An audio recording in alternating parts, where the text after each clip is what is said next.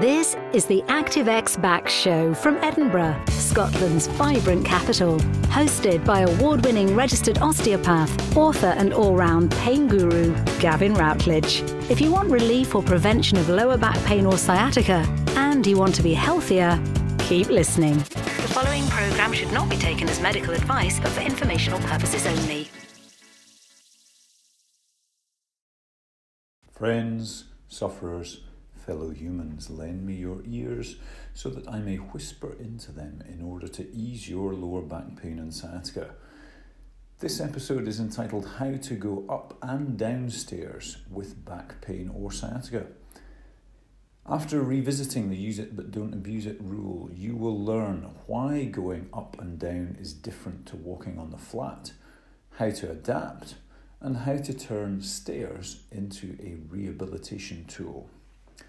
Okay, so diving straight in to the use it but don't abuse it rule. If you've been on the podcast before, you will know this is one of our mantras, or in fact our main mantra. It's vitally important that you stay active when you're rehabilitating your lower back or sciatica. So hence the use it aspect, and the full version of use it but don't abuse it used to be use it or lose it, but don't abuse it rule. But we kind of shortened it because, you know, people like things to be short.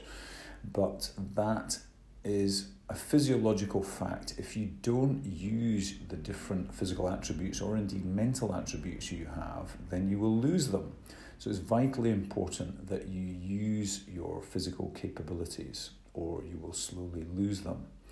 And that makes it more likely that your lower back problem will recur after it seems to have solved itself.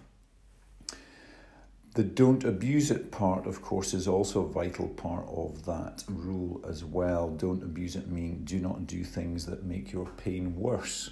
So if attempting to go up or downstairs is just agony, then you probably need to avoid it in the short term. Or you need to do it in such a way that it doesn't hurt. And moving on to that stage, before we get to that, how to adapt, let's do the first bit. So why is going up and down stairs different to walking on the flat? Well, you know, if you observe bodies at all, or you're interested in mechanics, this will seem very obvious to you. But if you're listening in and you don't match one of those descriptions, this is for you. So walking on the flat, your spine is usually in what we'd call a neutral alignment, whereas going up, there is a tendency to lean forwards. And by leaning forwards, particularly at the waist, you will tend to flex or bend forwards your lower back, which immediately puts those joints, muscles, ligaments, tendons, discs, and so on, into a different mechanical loading position. So going up, one tends to lean forwards into flexion, and coming down, people often lean slightly back into extension. So immediately there are different forces at play on the joints and discs and so on. But also in leaning forwards and backwards, and of course in particularly going upstairs, you're moving and using muscles to do those movements very differently to walking on the flat. So when you go upstairs, as you place the leading leg on the step above and try to push up, you are recruiting particularly your gluteal muscles, which attach, or at least attach into areas which then attach into the muscle. Clumsily explained there, Gavin. So your gluteal muscles attach into the top of your hip bone, or what we call your iliac crest, as do your lower back muscles. So there's an overlap between these muscles. So as you contract the gluteal muscles, you'll be having an impact on your lumbar muscles, and very commonly this is painful for people. So going upstairs in particular, you recruit big, powerful muscles, which could cause you little spasms of pain, or sometimes big spasms of pain. And of course, going downstairs is a similar but slightly different story. You will be recruiting muscles that you don't recruit when you are walking on the flat. So that's why going up and down stairs is very different to walking on the flat. How could you adapt so that going up and down stairs is not as incredibly painful? And here I reintroduce you to the power of the brace. And yep, here it is. There you are. For those who've listened in before, that is me slapping my abdominal cage. So your abdominal muscles wrap all the way around and attach into what we call a fascia. So that's a tough membrane which attaches around your lower back.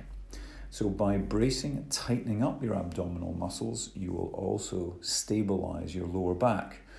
So I would encourage you, if you find stairs painful, to start, whether you're at the bottom of the stairs or the top, by lightly bracing your abdominal muscles. And that's how to do it. It's just tighten everything up, as I always say, as though a small child was about to punch you in the stomach, is just tighten the muscles up so that you're stabilising the lower back before you initiate the movement. So tighten them up at the foot of the stairs when you're on your way up, tighten them up at the top of the stairs when you're on your way down, and keep them lightly braced the whole time you're on the stairs. You may find that you need to do one step at a time, so right foot up, left foot up, right foot up, left foot up, and so on. You may find that it's easier to lead with one foot than it is with the other, so experiment. Adaptation is all about experimentation.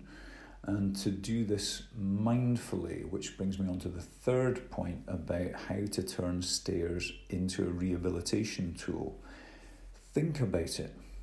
Yeah? The people I see who in many ways make the least eventful recovery, and by that I mean they just steadily get better without relapses, are the people who are mindful about what they do. And I don't want you to be really anal about this and overly concerned and overly involved in everything that you do. So we don't want you to be tense and anxious about your movements.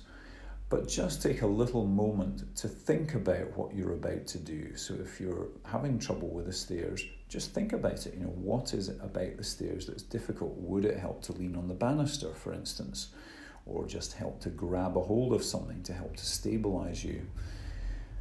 Here's an interesting one to play with. So when you grab the banister, actually grab it and grip it tight, because by gripping tightly with your hand, this facilitates other muscle groups tightening up.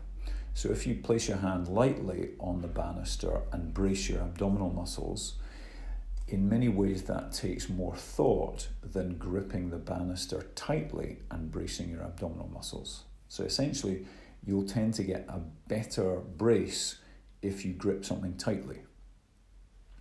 So using this kind of mindful approach can be really helpful with challenges like stairs. And as I'm trying to make the point here, you can use stairs, therefore, as a rehabilitation a rehabilitation tool. So by thinking about what is it about the stairs that's challenging and working out how to go up and down those stairs without spasms of pain, you're learning. And that just, the more learning, and hence the value of this podcast, the more learning you can do, the better you understand your back or sciatic problem, the faster you'll tend to rehabilitate, because you won't make the same mistakes again and again, you won't be abusing it, and therefore you will have a smoother recovery. So if stairs are initially painful, work out what is it about the stairs that's painful, use the brace, think about your movements, and try to do those movements in a controlled way such that they're no longer painful. And once you've achieved that, then use stairs as part of your rehab. So if at the moment you can get up a flight of stairs, but you know it's a little bit painful by the time you get to the top, then just stick to doing that one flight, I don't know, once or twice a day. Obviously you'll have a necessity around how many times you have to go up and down stairs. But if you have a choice over that, you know, just stick to the use it but don't abuse it rule. So do it once But then the next day perhaps go halfway up and then turn and go back down again, so that you're very slowly building up the amount, the number of stairs that you attempt, and thereby using up and down stairs as a rehabilitation tool. So there we go. We've turned stairs as a complete disaster zone for you into a rehabilitation tool, hence the value of the podcast. Now, if you would like more in-depth and personalised evaluation of your lower back pain or sciatica, please use our free online assessment tool to work out which exercises are best for the relief of your pain. And within that, we will send you those exercises and a tip sheet. Oh, well, it's more than a sheet. It must be about a 20-page document to help you to rehabilitate. And you can find that at active-x.co.uk. And of course, if you haven't as yet, please go back and listen to the first 6 episodes of this podcast. They are the foundational episodes that will help you to understand why your lower back pain keeps, or sciatica keeps, recurring, what to do about it, and essentially our whole approach. And the whole investment will be less than an hour for 6 episodes. Short and snappy stuff. And finally, please give us a review on iTunes. Of course, we are here to help people like you, and we can only do that if we can reach them. And your reviews on your podcast player of choice, whether it be iTunes, Spotify, or whatever you're listening to this on, really help to solidify our reputation so that others like you will listen to the podcast and we can help them too. So thank you for that, and look forward to speaking to you again soon.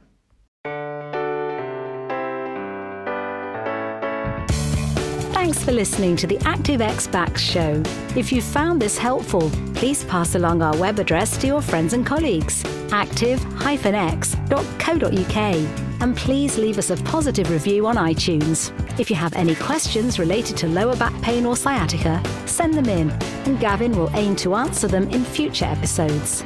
You can find us on Twitter and Facebook at ActiveX Backs.